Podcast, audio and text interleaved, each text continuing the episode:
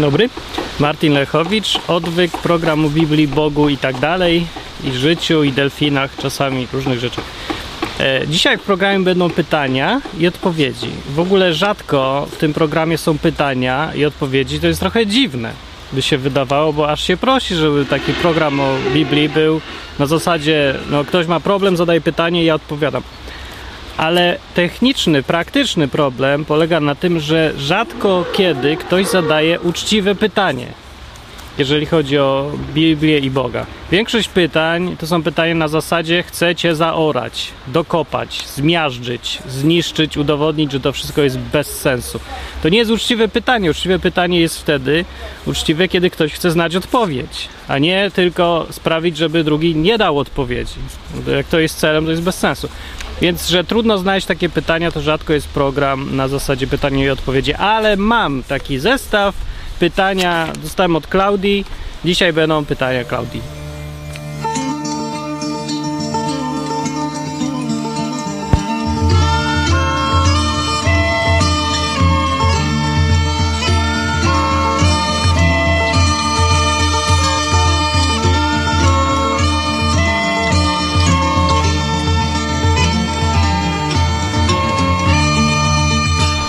Pytanie numer jeden. Skoro wszystko na świecie ma swoją siłę sprawczą, kto stworzył Boga? No, dobre pytanie, mocne pytania będą, widzę. No, y, na świecie wszystko ma swoją siłę sprawczą i ma swoją przyczynę i skąd się wzięło. Ale Bóg nie jest częścią świata, którego stworzył, przynajmniej według Biblii. Bóg jest poza tym światem, więc nie za bardzo musi mieć siłę sprawczą w tym świecie. Nie? To on stworzył ten świat. Jak ja stworzę obrazek, no to nie jestem częścią tego obrazka, tylko ja go stworzyłem. Więc yy, nikt nie musiał stworzyć Boga na świecie w każdym razie. Jeżeli jest jakiś świat ponad naszym światem, wszechświatem, uniwersum, planetami, galaktykami i tak no to w tamtym świecie może być pytanie, kto stworzył Boga. Może być sensowne. Ale tak prawdę mówiąc, co nas to obchodzi właściwie? Po co to pytanie jest? Bo odpowiedź na to pytanie nic nam nie da. No powiedzmy, że Boga stworzył jakiś wszechbóg, inny Bóg. Bóg Boga. Boga. O, zakładając, że jest w ogóle coś takiego, to to jest absolutnie niedostępne nam. Jest poza naszym, naszą sferą zainteresowania i nigdy nie było nawet wzmianki o tym, że coś takiego jest. Poza tym Biblia mówi, że Bóg był zawsze i jest wieczny i ponad nim już nic dalej nie ma. Ja nie wiem, jak to jest możliwe, bo mi się umysł buntuje przeciwko takiemu postawieniu sprawy. Po prostu nie ogarniam. I myślę, że w ogóle umysł człowieka ma ograniczenia pewne yy, i nie potrafi jakieś rzeczy typu wieczność ogarnąć. Musi sobie zawsze, co prawda na przykład w matematyce analizuje się wieczność, nie wieczność, nieskończone liczby, zbiory nieskończone i tak dalej, ale zawsze, żeby to ogarnąć, to porównuje się to i sprowadza do czegoś, co jest skończone, co się da zrozumieć, jakoś udowodnić. Po prostu tam już umysł człowieka nie sięga za bardzo i nie wiem, czy tylko człowieka, może w ogóle żaden umysł nie sięga, bo to jest jakieś nie do... Nie da się ogarnąć, że coś nie miało początku. Bez sensu w naszym pojmowaniu rzeczywistości. Nie wiem. To więc nic więcej nie wymyślę. Pytanie jest przeraźliwie trudne i chyba nikt nie ma na świecie na nie odpowiedzi. Jak to możliwe, że Bóg nie miał początku? Też podobne pytanie do pytania numer jeden. Nie wiem. Nikt nie wie. Sorry, no nie da się tego ogarnąć i ja nie odpowiem na to pytanie. Jak ktoś mówi, że odpowie, to głupoty gada. No można sobie jakoś to, nie wiem, wymyślać różne porównania, ale nie, nie wiem, no. Jak to możliwe, że Bóg nie miał początku? No jak to możliwe, że Big Bang nie miał początku? O ile było coś takiego. Albo jakieś inne tam teorie, albo latający potwór spaghetti. Dlaczego nie miał początku? Bo, bo jest zrobiony ze spaghetti, a spaghetti jest zawinięte w kółko i albo zjada się sam od końca w nieskończoność. Nie, nie, nie. Dobra, można sobie tutaj jakieś filozofować. Zresztą to pytanie niczego nie zmienia. No nie wiem, ja nie widziałem przypadku, żeby człowiek powiedział: O, ktoś mi wytłumaczył, dlaczego Bóg nie ma początku. O, to ja wierzę w Boga już. Ludzie, no, no nie wiem, to jest bezuży najbardziej bezużyteczne pytanie chyba dotyczące Boga, jakie istnieje. To nie znaczy, że nie jest ciekawe. No ja też jestem ciekawy. No, ileż można, no, zadać sobie w kółko to pytanie, wymyślać różne, różne koncepcje i żadna nie ma żadnego sensu. Żadna nie ma wartości dowodowej, żadna nie jest przekonująca. Nie wiem skąd się wziął Bóg i jaki jest jego początek. Jak to wiesz, wpisz w komentarzu. Się czegoś dowiemy, albo się pośmiejemy przynajmniej. Numer 3. Skoro Bóg jest wszechwiedzący i wie, co zdarzy nam się w przyszłości, czy na pewno mamy wolną wolę? No chyba no, wiemy, że wiesz, że masz wolną wolę, skoro możesz decydować, idę w prawo czy idę w lewo. Wymyśl sobie teraz kolor. Wymyśliłeś sobie kolor. No i co? To ty wymyśliłeś kolor, czy ktoś inny za ciebie wymyślił ten kolor? Oczywiście jest zawsze dylemat, że nasza wolna wola może być złudzeniem tylko. O, ale ja bym się wolał trzymać tego, co realnie wiemy i tego, co nam mówią zmysły, rozum, wola, postrzeganie, niż jakiejś filozofii, żeby sobie mówić, a to, że jestem mężczyzną, to jest złudzeniem, bo wymyśl, bo jakiś profesor mi wyjaśnił w dowodzie długim na 354 strony, że jestem marchewką. No więc wierzę, że jestem marchewką, mimo że takie proste podejście, chłopski rozum mówi mi, że nie jestem marchewką, tylko kompletnie innym stworzeniem. No. Więc ja bym się trzymał tego, co wiemy, a wiemy, że mamy wolną wolę i już. No. To po co filozof, filozofią zaciemniać ten obraz, skoro jest coś ustalone właściwie. Jest takie jedna z rzeczy takich do oczywistych trochę. Nie mówię rzeczy do oczywistych. Nie powinno być rzeczy oczywistych, ale niektóre są, nie wymagają dowodu. O, za bardzo. No, ale można i to podważyć. Czemu nie? No i pytanie jest, e, skoro Bóg wie wszystko i wie, co się zdarzy w przyszłości, to czy mamy wolną wolę? Już mówiłem o tym parę razy, ale jakoś w skrócie spróbuję powiedzieć. To, że wiesz coś, nie znaczy, że to kontrolujesz albo że wpływasz na to. No, jeżeli wiesz, że dziś, nie dziś, no dziś załóżmy, że dziś, dziś wieczorem zajdzie słońce. Czy to znaczy, że to ty zachodzisz słońce? Absurd. No nie, no to, że wiesz, że e, twój kot zrobi kupę dzisiaj, czy to znaczy, że on nie ma wolnej woli i to nie on robi kupę? Bez sensu. To, że ktoś coś wie, to nie znaczy, że on za nas to robi. Nie rozumiem w ogóle przejścia. To, że Bóg wie, że za 15 minut wyłączę kamerę albo że wpadnę do, do tej rzeki tutaj, to znaczy, że ja tego nie zrobiłem? No nie znaczy. Pytanie sensowniejsze już jest. Yy, jak to Bóg robi, że On wszystko wie? Zakładając, że wszystko wie. Jeżeli są proroctwa, które się rzeczywiście spełniły po wielu latach, to znak, że Bóg był w stanie przewidzieć coś. Jak to wyjaśnić, to to jest właściwe pytanie. A to, że ktoś wie, to nie znaczy, że nie ma ją pozostali wolnej woli. Nie, bo to nie jest jedyny sposób, żeby wiedział. To wy, ten błąd rozumowania wynika z założenia, że w jedyny sposób, w jaki Bóg może wiedzieć, że ja za 15 minut pójdę w prawo, to jest to, że On za mnie idzie w prawo, a ja nie decyduję. Ale ja wcale nie uważam, że to jest jedyny sposób, żeby wiedzieć coś, że kontrolować wszystko. Nie tylko, nie sądzę. Przewidywać wszystko też można. Jak ktoś gra w szachy z drugim człowiekiem i mówi mat w czterech posunięciach, to znaczy, że ten drugi nie miał wolnej woli? Że to nie on gra? Że on jest tylko automatem? Nie, ten pierwszy po prostu potrafił przewidzieć wszystko odpowiednio, z odpowiednim wyprzedzeniem, bo ma większy mózg i lepiej mu ten mózg działa. I na tej zasadzie Bóg, jako szachista zdecydowanie wyżej, potrafi widocznie przewidzieć coś dalej. Bo wolną wolę mamy, to fakt jest, a nie e, pytanie w ogóle o to, czy mamy wolną wolę. To niedorzeczne pytanie. To jest właśnie pytanie, które świadczy o tym, że ludzie przesadzają z filozofowaniem i zapominają, że w ogóle o tym, co jest oczywiste dla niemowlaka. Że no ja pójdę w prawo, to pójdę w prawo, bo mam ochotę iść w prawo. I już nie muszę kombinować, czy mam ochotę, czy ktoś inny za mnie ma ochotę, czy to, to, to tamto. Mamy. Jeżeli to jest wszystko złudzenie, no to jest bardzo dobre złudzenie, ale i tak nie mam, e, znaczy wolna wola, świadomość moja jest złudzeniem. Może i jest, ale ja nie mam żadnej możliwości odkrycia, że to jest złudzenie. Więc przyjmijmy po prostu raz a porządnie, że tak mamy wolną wolę i to od ciebie zależy, co zrobisz swoim życiem. I po sprawie. Skoro Bóg jest miłosierny i kochający, dlaczego skazuje duszę na wieczne potępienie?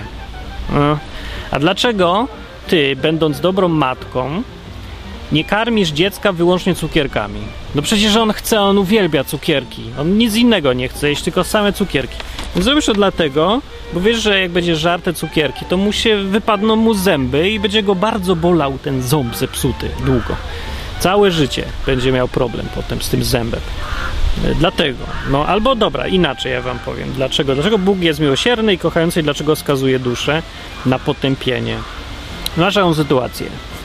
E, ktoś, widzisz na ulicy ktoś dziecko bije małe i się znęca nad nim strasznie. No to biegniesz do tego, do tego faceta, który męczy i maltretuje biedne dziecko, bo kochasz dziecko.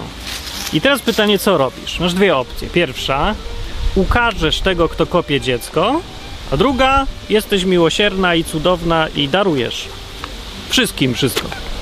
W pierwszym przypadku, jeżeli skopiesz tego, yy, co maltretował dziecko, albo go ukarasz, ukażesz jakoś, zareagujesz, no to ktoś przyjdzie ci zada pytanie, dlaczego będąc miłosierna i kochająca, karzesz tego faceta i go skazujesz na cierpienie, dając mu po gębie i kopiąc go brzydko w brzuch. Oczywiście, on nie zwraca uwagi na to, że ten facet sobie zasłużył, bo bił kogoś wcześniej i robił coś złego. No ale takie pytanie ci zada. No to dobra, druga sytuacja. Załóżmy, że wszystkim wybaczasz. Patrzysz, jak on kopie to dziecko i mówisz, wybaczam ci i odchodzisz. To co powie dziecko? Dziecko powie, przyszła jakaś babka, mogła zareagować i nic nie zrobiła. Bo mówi, że jest taka wybaczająca i kochająca, więc ja się tutaj wykrwawiam, jakiś facet mnie maltretuje, a przychodzi ktoś, kto się chwali, że jest taki dobry i kochający i nikomu, nikogo nie każe. Więc wszyscy teraz, konsekwencją tego postępowania jest to, że teraz dzieci chodzą po ulicach i wszyscy je biją i kopią, bo nikt z tych kochających i dobrych ludzi nie będzie reagował, bo nie wolno karać. Więc chodzi mi tutaj o to w tej sytuacji, że chcę pokazać przez to, że nie da się być miłosiernym i kochającym, a nie karać. To jest w ogóle niemożliwe w sytuacji rzeczywistej, tam gdzie jest wiele osób i ludzi. Tam gdzie jest wolna wola, tam nie ma innego wyjścia. Dlatego, że każdy człowiek ma możliwość krzywdzić drugiego człowieka. Jeżeli mu się to opłaca z jakiegoś tam powodu, chce, bo mu to przyjemność sprawia, bo, bo ma, nie wiem, może kogoś okraść i ma komórkę jego, a ten drugi nie ma, no to będzie to robił. Będzie to robił i jeżeli to zrobi, to jak powinien zareagować ktoś, kto jest sędzią, kto jest odpowiedzialny za to wszystko? Bo Bóg, pamiętajmy, według Biblii to jest ten gość, który to wszystko stworzył i poczuwa się do odpowiedzialności za to wszystko. Uważa się za sędziego i za kogoś, kto rozliczy to wszystko. A nawet jeżeli by nie rozliczał, no to pytanie jest, czy nie powinien reagować. Co się stanie, jak nie będzie reagował? Bo jest miłosierny, a jak jest miłosierny, to nie wolno mu karać, skazywać na potępienie i potępiać nikogo. Jeżeli nie może potępiać nikogo, to wszyscy będą się tutaj okładać kijami i będzie masakra po prostu. E, jeżeli nie będzie rozliczenia. Nawet jeżeli ludzie się jakoś opanują i będą dla siebie mili i Boga reakcja jest niepotrzebna, bo tylko zwiększa ilość cierpienia i tak dalej, to co mają powiedzieć te wszystkie ofiary o Bogu? Ci wszyscy, których okradli, okłamali, oszukali, ci wszyscy, których zgwałcili, zabili i odcięli im rękę i głowę, i ty ci, którzy żyją cały czas w strachu, co oni mają powiedzieć o Bogu, który nie reaguje i nie potępia nikogo? Więc myślę, że to by było o wiele gorsze być takim Bogiem, niż Bogiem, który skazuje na potępienie tego, kto sobie zasłużył. Bo to jest ten Bóg według Biblii. On nie potępia każdego jak leci, tylko tego, kto sobie zasłużył. Adekwatnie do tego, co zrobił. Na to wychodzi. Według Biblii. Ma kryteria takie, może mieć inne kryteria niż my mamy, ale on patrzy z dużej, z dalekiej perspektywy. Czasem trudno zrozumieć te reakcje, chociaż one są do zrozumienia, jeżeli popatrzymy z tej samej co on perspektywy, a nie ze swojej własnej. Więc taka jest odpowiedź chyba na to pytanie. Dlaczego skazuje duszę na potępienie, skoro jest miłosierny i kochający? No bo jest też i sprawiedliwy i właśnie nie, nie tylko dlatego, że jest sprawiedliwy. Sprawiedliwy jest dlatego, bo jest kochający. Po prostu zależy mu na tym, żeby ludzie się nie krzywdzili nawzajem. A jednocześnie, i to jest absolutny priorytet, daje im wolność, żeby robili to, co chcą. I z tego wszystkie problemy wynikają. Wiem, że najlepiej by było, jakbyśmy wszyscy byli robotami i nikt nie mógł nikogo uszkodzić, zbić, skrzyczeć w ogóle. By było cudownie, nie? Ale co to za życie? To jakieś więzienie. Właśnie, no, zresztą nieważne, czy nie stwarzamy teraz świata i to nie jest problem. Trzeba zaakceptować, że na świecie są ludzie i każdy może robić co chce. Może robić dobrze, ale może robić źle. I Bóg musi nad takim światem jakoś zapanować. Nie odbierając ludziom tej wolności, musi jednak jakąś odpowiedzialność za to mieć. Jedyny sposób, jaki widzę, to jest właśnie taki Bóg, jaki jest w Biblii, który pozwala ludziom, zostawia im tą wolność na jakiś czas, bo to tylko na czas życia, a potem jest rozliczenie. Potem. Jednocześnie Bóg dał ludziom wolność, mogli robić co chcą, ale był jednocześnie sprawiedliwy i jednocześnie był miłosierny i dobry i tak dalej. No, jak masz pomysł, jak pogodzić te wszystkie rzeczy naraz, to jesteś mistrzem tutaj i Bóg się powinien od ciebie uczyć, ale ja nie widzę innej możliwości, jak można być lepszym Bogiem niż ten Bóg, który jest. Po prostu się, to jest niewykonalne logicznie w, w rzeczywistym świecie. Sorry, nie da się inaczej. Pytanie 5. Dlaczego Bóg zsyła cierpienia, a jeśli zsyła, to dlaczego? I dlaczego niektórzy mają chorobę od urodzenia, chociaż nigdy nic złego nie zrobili? O, no to jest masakrycznie trudne pytanie i dobre pytanie i uczciwe pytanie. I dlaczego Bóg zsyła cierpienia? Biblia tego nie mówi, dlaczego Bóg zsyła cierpienia. Jest oczywisty przypadek, że to jest kara za coś. Bardzo częsty przypadek w Biblii, ale nie jest powiedziane, że to jest jedyny przypadek. O tym problemie mówi nie tylko Biblia, tylko w ogóle pisma i myśli ludzkie od początku chyba istnienia myśli człowieka, odkąd były biblioteki, to to jest częsty problem. Skąd się biorą te cierpienia? Jeżeli jest jakiś Bóg, zawsze wierzono, że jest jakiś Bóg. Ateizm to była koncepcja dla kompletnych idiotów i nikt nie wierzył, że po prostu się samo dzieje, bo to absurd.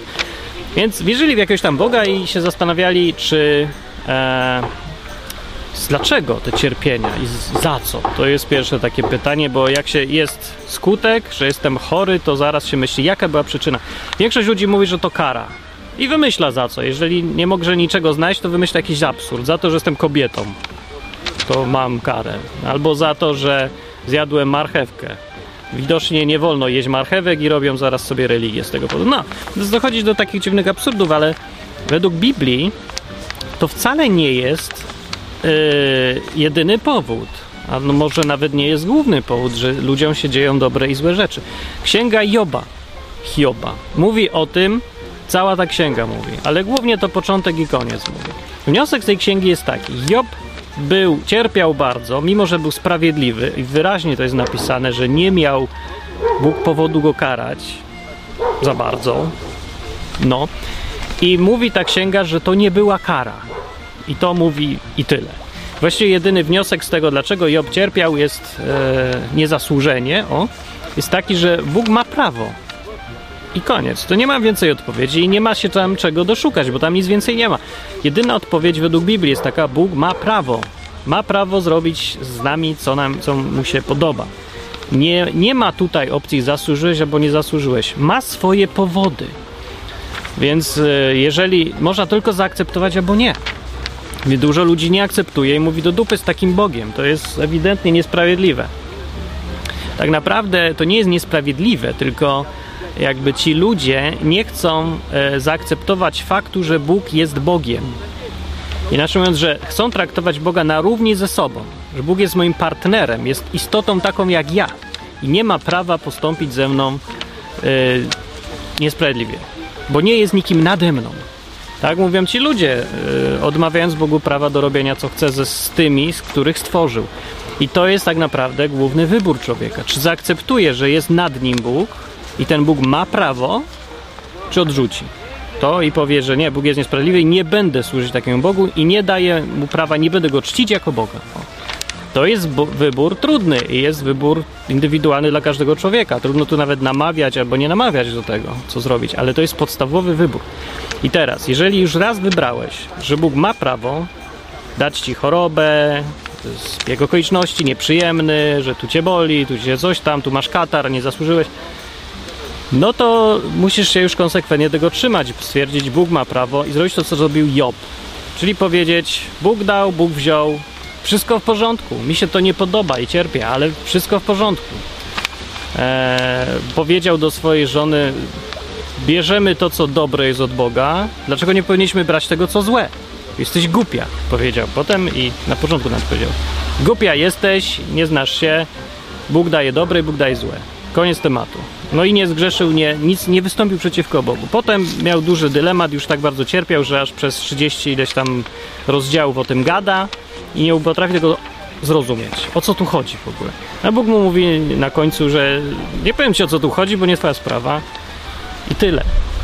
No, ale ci, co uważają, y, że Bóg nie ma prawa robić co chce z tymi, których stworzył, bo go nie ma, albo bo ich nie stworzył, albo nawet bo ich stworzył, ale i tak nie ma prawa, no to nic im nie mam do powiedzenia. No bo na tym, jeżeli masz takie podejście, to Biblia nie ma dla ciebie nic do powiedzenia i nic nie posłuchasz z tego, co mówi Biblia. Po prostu odrzucasz całą koncepcję, musisz odrzucić całą i Biblię. I w ogóle jakikolwiek kontakt z Bogiem. To jest e, dosyć ważne, bo e, dużo ludzi chciałby podchodzić do Boga na zasadzie kolegi albo właśnie takiego partnera na równi ze mną. Ja jestem istota, ty też jesteś istota i dogadajmy się. I teraz się będziemy prawować, nie? Tak jakby nad Bogiem i mną mógł być jakiś sąd jeszcze i on dopiero rozstrzygać.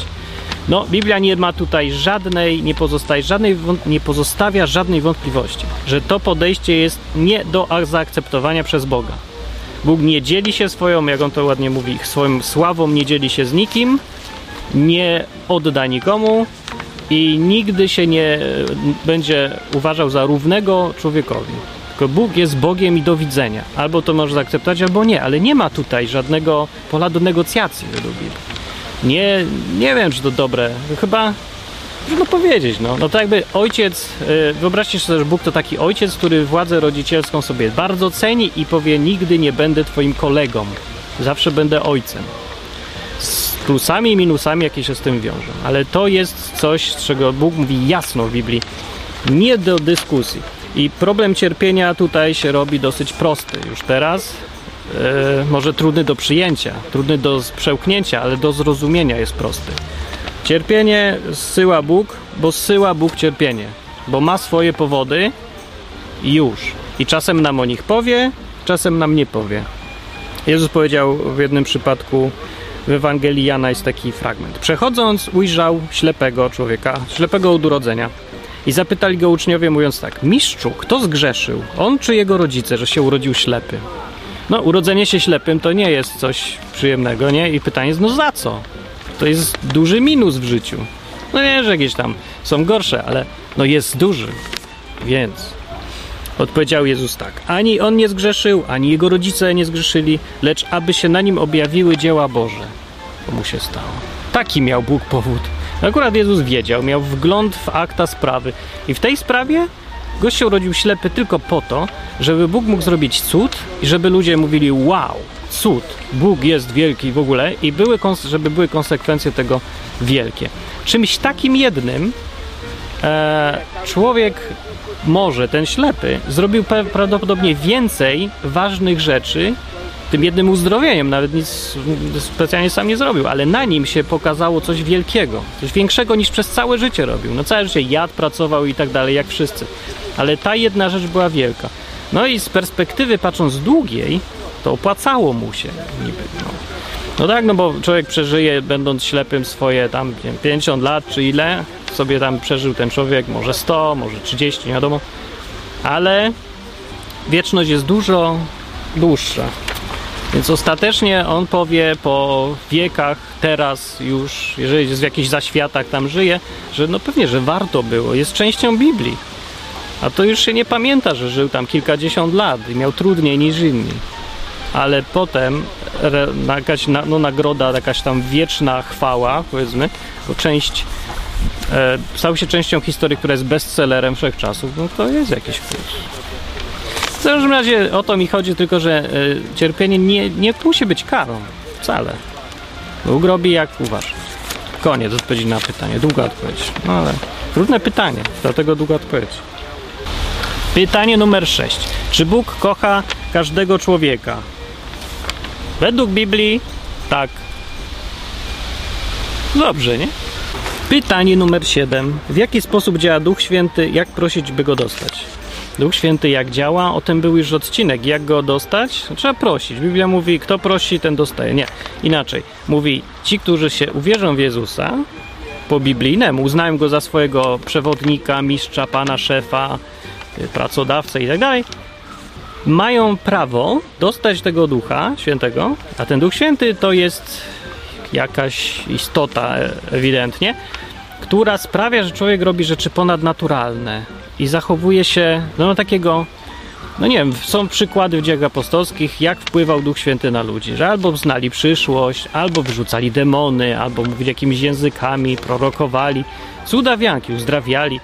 To robił ten sam Duch, no i kto wie, może robi jeszcze jakieś inne rzeczy, które nawet nie są opisane. Zbiegi okoliczności tam, nie wiem. Taki, wyobraźcie sobie, że to ktoś tam, kto jest z was, z, z wami, przy was i podpowiada do ucha, gdzie iść co jakiś czas. Takim dziwnym, takim głosem w środku. Takim. Znaczy nie, że się słyszy głosy, bo się nie słyszy, ale coś, coś tu jest, człowiek ma takie jakby, jaką, jakby taką intuicję dziwną. To nie jest intuicja, to jest coś innego, to jest, ale coś jest. No to tak działa. A jak dostać no prosić, głośno, otwarcie, czasem długo i upierdliwie, tak jak to Biblia mówi. 8. Jak należy się modlić do Boga? Eee, I kto jest pośrednikiem między Bogiem a ludźmi? Jak się modlić? Jak chcesz. Szczerze, uczciwie, no bo inaczej nie ma za bardzo sensu, nie? Jak Bóg i tak wie, co myślisz, wie, co komu życzysz. No, kłamywać Boga jest głupie. Więc mów prawdę, nie udawaj, nie ma sensu żadnego. I kto jest pośrednikiem między Bogiem a ludźmi? No, tu jest proste, bo Biblia mówi wprost. Jest jeden Bóg, jeden też pośrednik między Bogiem a ludźmi, człowiek Chrystus Jezus. Pierwszy list do Tymoteusza, drugi rozdział tak mówi. I e, ten rozdział oczywiście mówi o kwestii zbawienia, albo bardziej po ludzku mówiąc, dostępu do Boga. E, w dostępie do Boga mm, jest jeden pośrednik. Niestety jest konieczny, bo Bóg jest e, trochę za idealny i ma nam za złe to, że robimy różne syfy w życiu i nie chce się z nami kolegować. Więc potrzebne jest jakieś połączenie między nami a nim, i tym połączeniem jest według Biblii ten Jezus, który wziął na siebie nasze różne syfy zaliczył na, na, na swoje konto i nasze konto jest czyste i Bóg mówi, dobra, już się mogę z tobą kolegować. Więc w tym sensie to jest ten pośrednik między Bogiem a ludźmi. I jest jeden według Biblii, co oznacza, że nie potrzeba świętych, nie potrzeba kapłanów, bo to też pośrednicy, nie potrzeba ich w tym kolegowaniu się z Bogiem. Do tego nie potrzeba. Do niczego nie potrzeba właściwie. No nie, może być potrzeba, żeby cię nauczyli czegoś albo coś, takie rzeczy, nie? Ale dostępie do Boga nie. Ani Marii nie potrzeba, ani jej babci, ani Abrahama, ani Dawida, ani żadnego człowieka, ani zwierzęcia, ani drzewa, ani ołtarza, ani wody święconej nie potrzeba. Nic nie potrzeba. Wystarczy Jezus i koniec. Dostęp jest przez Niego, cała reszta jest absolutnie zbędna. Nie znaczy, że od razu musi być szkodliwa, ale jest spędna. To po co ci to? No. Nie wiem po co. Sobie jak lubisz mnożyć pośredników, no to proszę cię bardzo, no twoje życie i wolna wola. Ale mi się to wydaje dosyć głupie. No jak ja mogę iść do hurtowni, dostałem prawo iść do hurtowni i kupić od razu, no to idę do tej hurtowni i kupuję. Zamiast iść, e, zrobić to samo przez czterech różnych pośredników, którzy mi podniosą cenę tylko, a nic mi nie dadzą w zamian. No bo nic nie dają. No co dają? No może dają. No ksiądz ci daje w kościele fajną atmosferę i poczucie przynależności do świętego kościoła i tak dalej. Takie rzeczy ci daje. Ale no jak lubisz, to se weź to jego rzeczy, co ci oferuje. Ale jeżeli ci zależy na dostępie do Boga, na tym, żeby się kolegować z Nim i na tym ci zależy, to Jezus wystarcza w 100%, tak mówi Biblia i koniec. To dobrze. To teraz będzie druga seria pytań. Jeśli Bóg jest wszechwiedzący, to jak może być zawiedziony swoim stworzeniem? Kurde, dobre pytanie. Jak jest wszechwiedzący, jak może być zawiedziony? Do, no nie wiem. Wiesz co, ja nie mam pojęcia. E, ale rozumiem to tak, że e, jakby czasem rzeczywiście w Biblii wygląda jakby Bóg miał trochę rozdwojenie jaźni. Się zachowuje z jednej strony jak ktoś, kto wszystko wie, co będzie, a z drugiej strony pozwala sobie być zaskoczonym, albo się zachowuje tak, jakby nie wiedział i nagle był czymś zaskoczony. Ja tego trochę nie rozumiem, powiem. Nie rozumiem trochę, ale może kiedyś zrozumiem. Zawiedziony stworzeniem myślę sobie może być z tego też powodu, że ludzie, że może Bóg nie wie wcale wszystkiego tak do końca. Albo może wie w jakiś taki dziwny sposób. Może, nie może ma takie źródełko, taką rzekę i jak wypije z niej, to wtedy wszystko wie, ale, ale jak nie chce, to nie wie. nie, nie wiem, bo to, to tak wygląda czasami. Nie, rzeczywiście tak wygląda. No więc ja nie wiem. No może jak ktoś uważa, że to jest, yy, to jest jakiś błąd logiczny w tej całej historii, on eliminuje w ogóle całą Biblię, no to może, no. Ja uważam, że niespecjalnie. Po prostu nie rozumiem efektu. Nie, do, nie za bardzo w Biblii jest wytłumaczone, na jakiej zasadzie działa ten Bóg. Nie do końca. No takie właśnie przypadki to jest jeden z tych przypadków, więc nie umiem chyba na to odpowiedzieć. Dwa. Skąd Adam i Ewa mogli wiedzieć, że to źle być nieposłusznym w stosunku do Boga, jeśli nie zjedli jeszcze owocu drzewa poznania dobra i zła? Nie można ich pociągać do odpowiedzialności, jeżeli nie zdawali sobie sprawy z tego, co robią. Dobre spostrzeżenie, ale zawiera błąd logiczny, na to akurat mogę odpowiedzieć. E, Adam i Ewa mogli nie wiedzieć, że to źle być, zawie, być nieposłusznym w stosunku do Boga. Być może, no to nie wiem, co dokładnie znaczy to e, drzewo poznania dobra i zła. Załóżmy, że, znaczy nie załóżmy, nie będziemy nic zakładać, tylko wnioskować. Było to na pewno coś, po czym człowiek miał świadomość, że istnieje coś takiego, że jak dobro i zło. Ale myślę, że to drzewo to mogło być w ogóle nic, to mogło być cokolwiek, bo świadomość to nie jest świadomość dobra i zła, to nie jest coś, co się je i się coś o mózgu zmienia, tylko to jest efekt podjęcia decyzji złej. Więc drzewo mogło być zupełnie zwyczajnym drzewem, jak każde inne, i tym się tylko różniło, że było zabronione z niego jeść. I jak się zeżarło, to człowiek uświadamiał sobie, że zrobił źle. A zresztą może to było magiczne drzewo, nie wiem, no, z jakimś tam owocem i ono coś zmieniało w mózgu. Nieważne to jest w ogóle w tej całej historii, bo nie chodzi o to, że to było złe. To, co Adam i Ewa wiedzieli, to wiedzieli, że można być posłusznym i nieposłusznym. Jeżeli nawet nie traktowali to jako coś złego, to to był ich wybór. Bóg kazał, a oni się postanowili zbuntować. Powiedzieć, nie będę słuchać Boga. Do tego nie trzeba rozumieć, mieć koncepcji dobra i zła. Myślę, że małe dzieci nie mają takiego rozróżnienia. Nie rozumieją, że coś jest dobre i złe. W ogóle nie rozumieją, nie rozumują chyba w taki sposób nawet. Ale rozumują słuchać mamy albo nie słuchać mamy. No bo to do tego nie potrzeba mieć świadomości. No i słuchają. A czasem się buntują, mówią, nie posłucham mamy. I mama wtedy uczy, co jest dobre i co złe, za pomocą klapsa albo wrzasku, niestety. Uważam, że jest lepszy klaps niż wrzeszczenie na dzieci, ale to nie ten temat. Więc myślę sobie, że można ich spokojnie pod, do odpowiedzialności pociągać, bo wiedzieli, że nie mają tego robić, że taki był nakaz Boga. Wiedzieli, że Bóg ich stworzył, że to jest Jego własność. Więc nawet jeżeli nie wiedzieli, to nie jest złe, powiedzieli, to rozumieli, co się do nich mówi. To byli, były rozumne istoty zgodnie z tym opisem przecież. Mówili, słuchali, nazywali, rozumowali. Co tu było niejasnego? Zresztą nikt się nie wypierał, że to było niejasne z nich.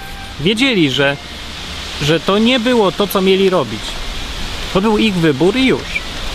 Więc można ich rozliczyć, nie na podstawie rozróżniania, że dobre, złe, w ogóle bez używania tych słów. Byli nieposłuszni, byli nieposłuszni. Miały być konsekwencje, były obiecane i były konsekwencje. Powiedział, że umrą jak zjedzą?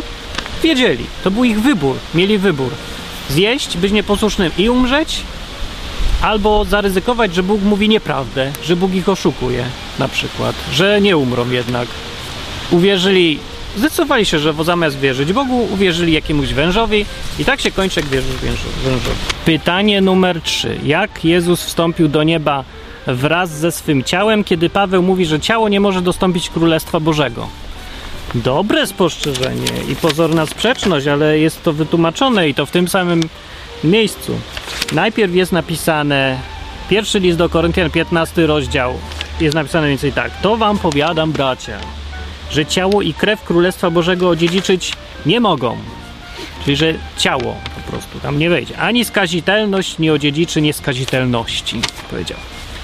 Ale zaraz wcześniej powiedział tak, że jest ciało cielesne, jest też ciało duchowe.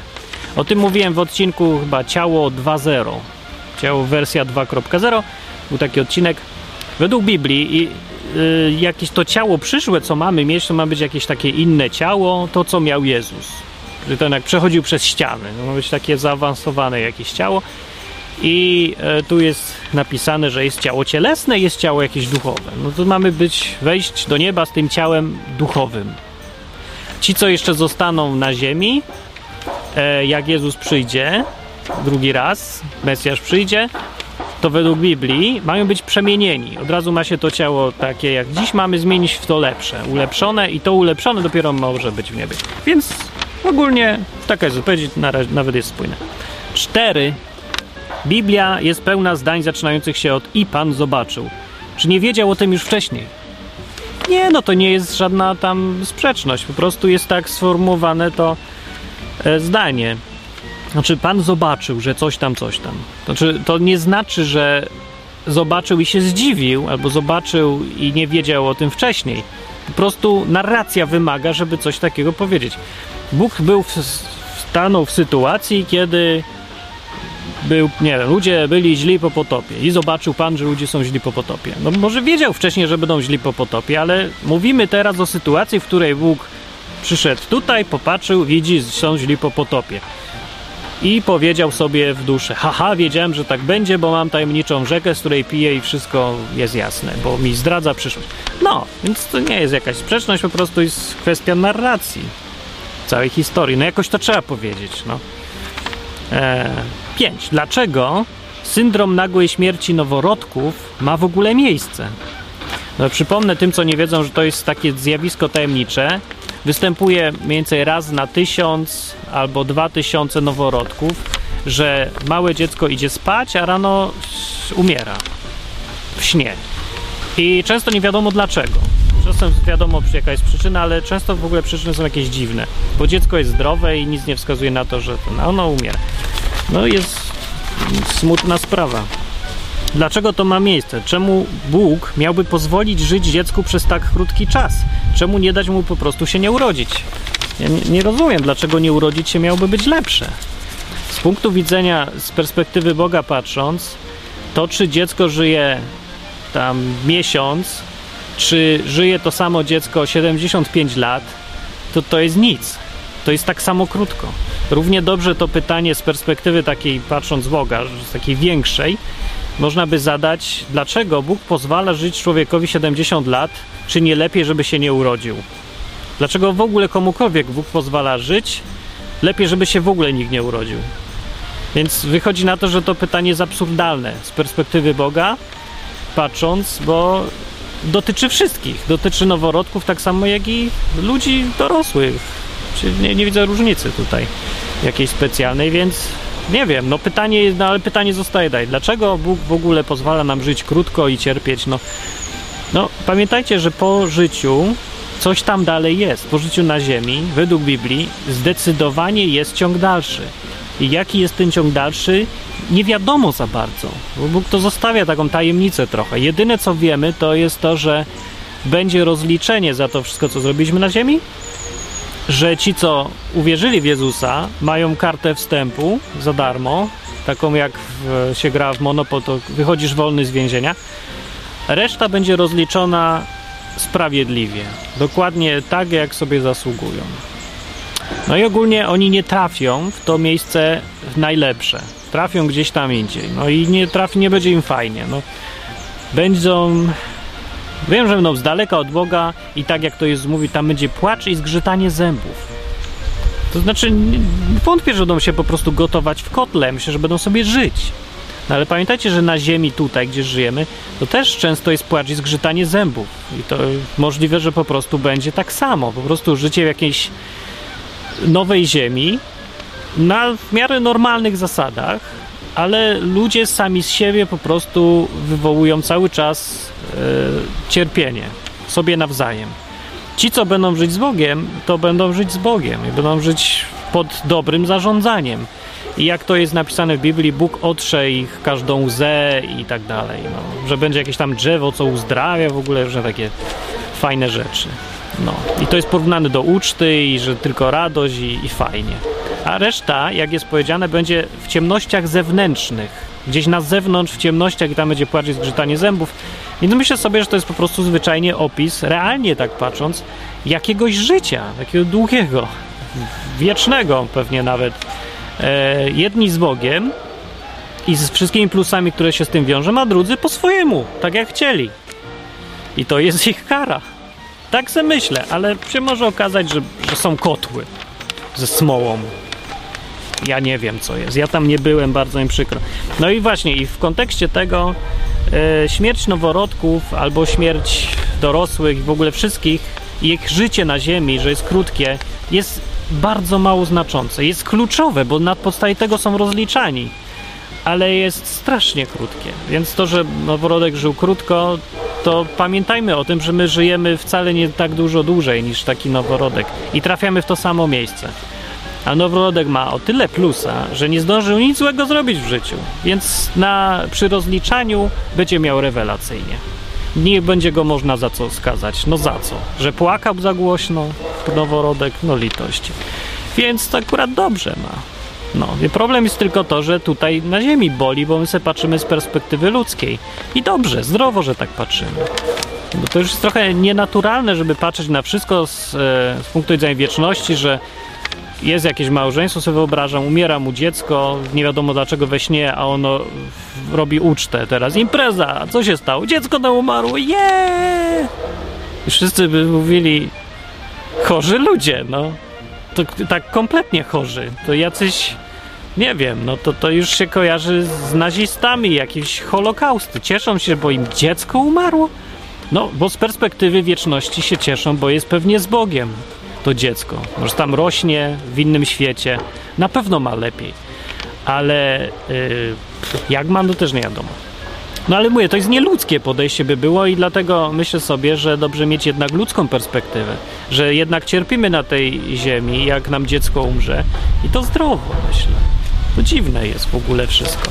Trudno mieć, zachować jedną perspektywę i drugą, ale myślę, że zdrowiej jednak mieć tą ludzką perspektywę niż e, myśleć cały czas o tym, że kiedyś tam będzie wieczność jakaś. Mądrze jest o jednym i drugim myśleć.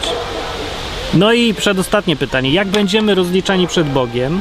Czy przez uczynki, które uczyniliśmy za życia, czy za to, że uwierzyliśmy w Jezusa? Za uczynki. Ci, co wierzą w Jezusa, nie będą rozliczani. Będą, przejdą sobie do innej kolejki. Jak ktoś był kiedyś na przejściu granicznym wiem, w Wielkiej Brytanii, jest tak, że jest e, jedna kolejka dla wszystkich i druga kolejka dla tych, co mają paszporty Unii Europejskiej, elektroniczne czy coś. Tam nikogo nie ma, bo, bo to nie działało. No ale o mniej więcej o coś takiego chodzi. Jest jedna kolejka dla wszystkich, rozliczanie i zwykły sąd, a ci, co wierzą w Jezusa, omijają to i idą do drugiej kolejki. No tak mniej więcej ten opis wynika z e, objawienia w Biblii. Jest napisane, że ci, co są zapisani w Księdze Życia, ci, co uwierzyli w tego Mesjasza, e, oni od razu idą na prawo, a reszta jest rozliczana. To znaczy, co nie znaczy, że chrześcijanie nie będą rozliczeni po swojemu, bo Bóg wszystkich rozliczy, ze wszystkiego i to też jest wyraźnie napisane, ale w kwestii tego, czy wejdą do fajnego miejsca, czy do gorszego miejsca, no to to jest już, to, to jest tak jak mówiłem. I ostatnie pytanie, czy chrzest jest niezbędny do tego, aby być zbawionym? Czy nie wystarczy samo nawrócenie się?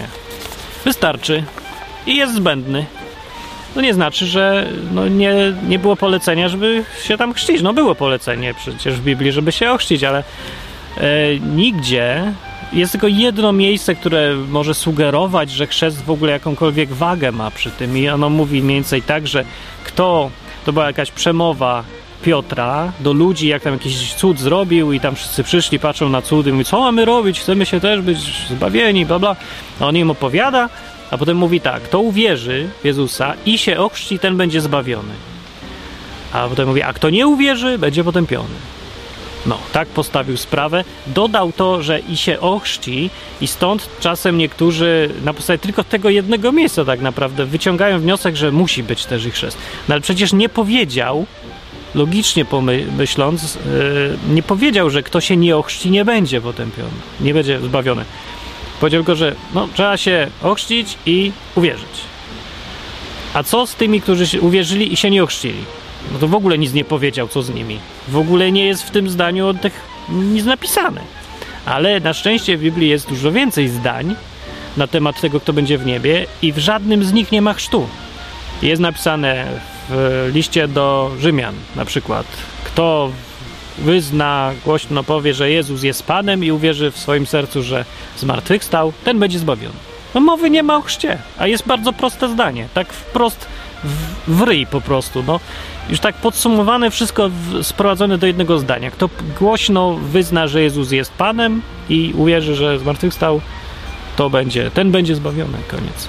No i takich jest dużo innych wersetów. W liście Jana jest kto ma Syna Bożego, ma życie wieczne, kto nie ma Syna Bożego, nie ma życia wiecznego. I tylko do tego, wszędzie, we wszystkich miejscach Biblii się do tego tylko sprowadza. Chrzest jest i, i niech jest, ale to nie jest żaden warunek, nie jest konieczny.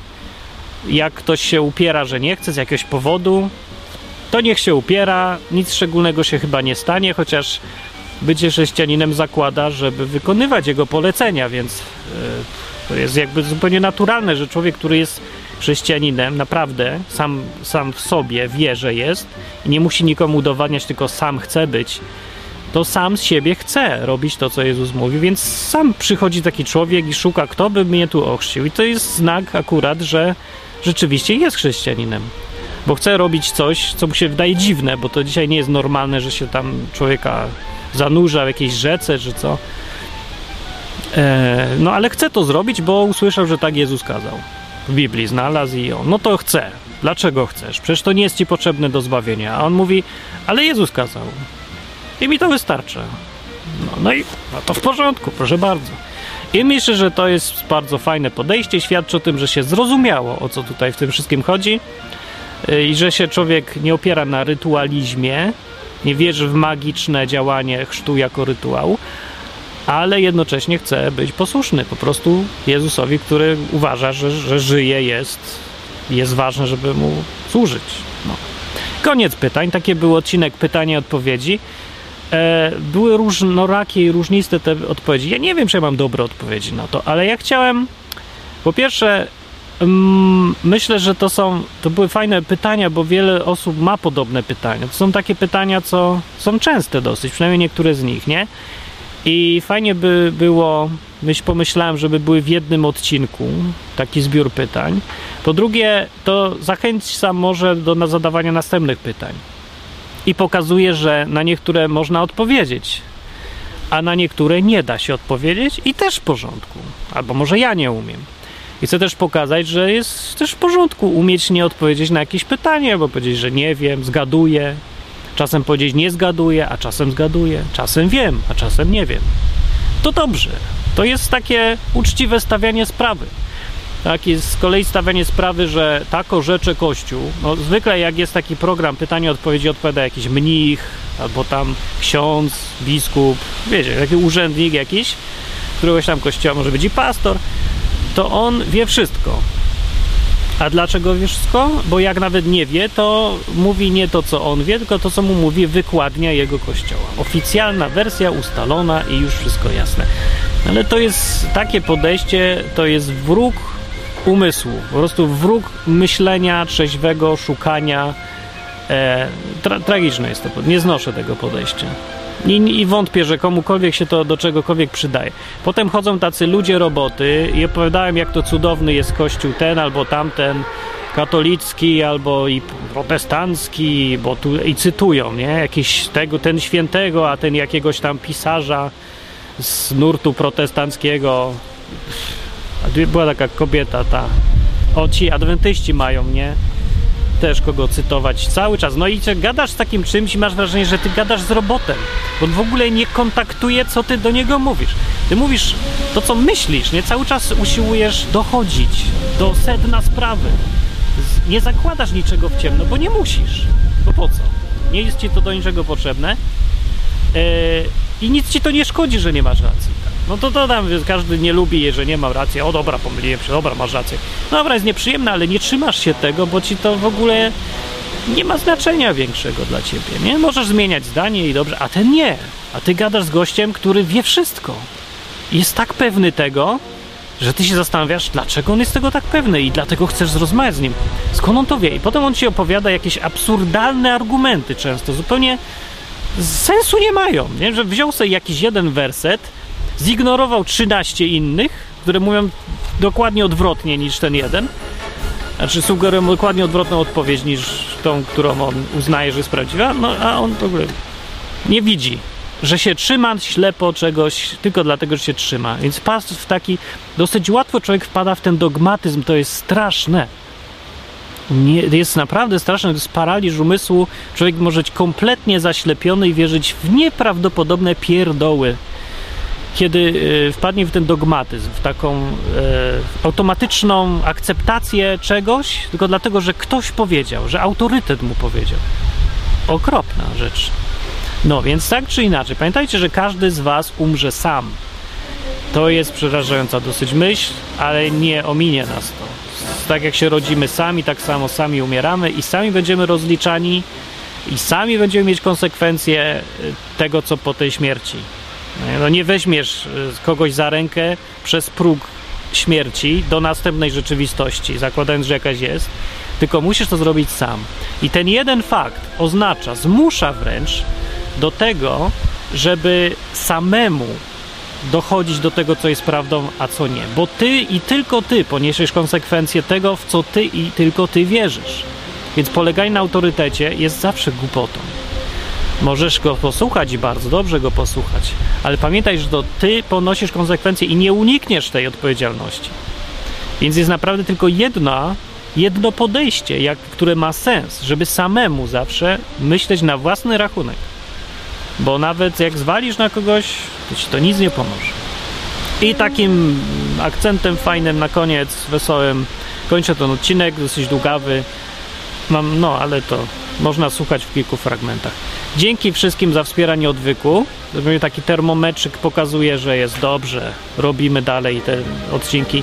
E, nam jeszcze jeden wywiad, ale to będzie. Zapraszajcie ludzi, niech też słuchają odwyku e, i komentujcie. Dobranoc, cześć.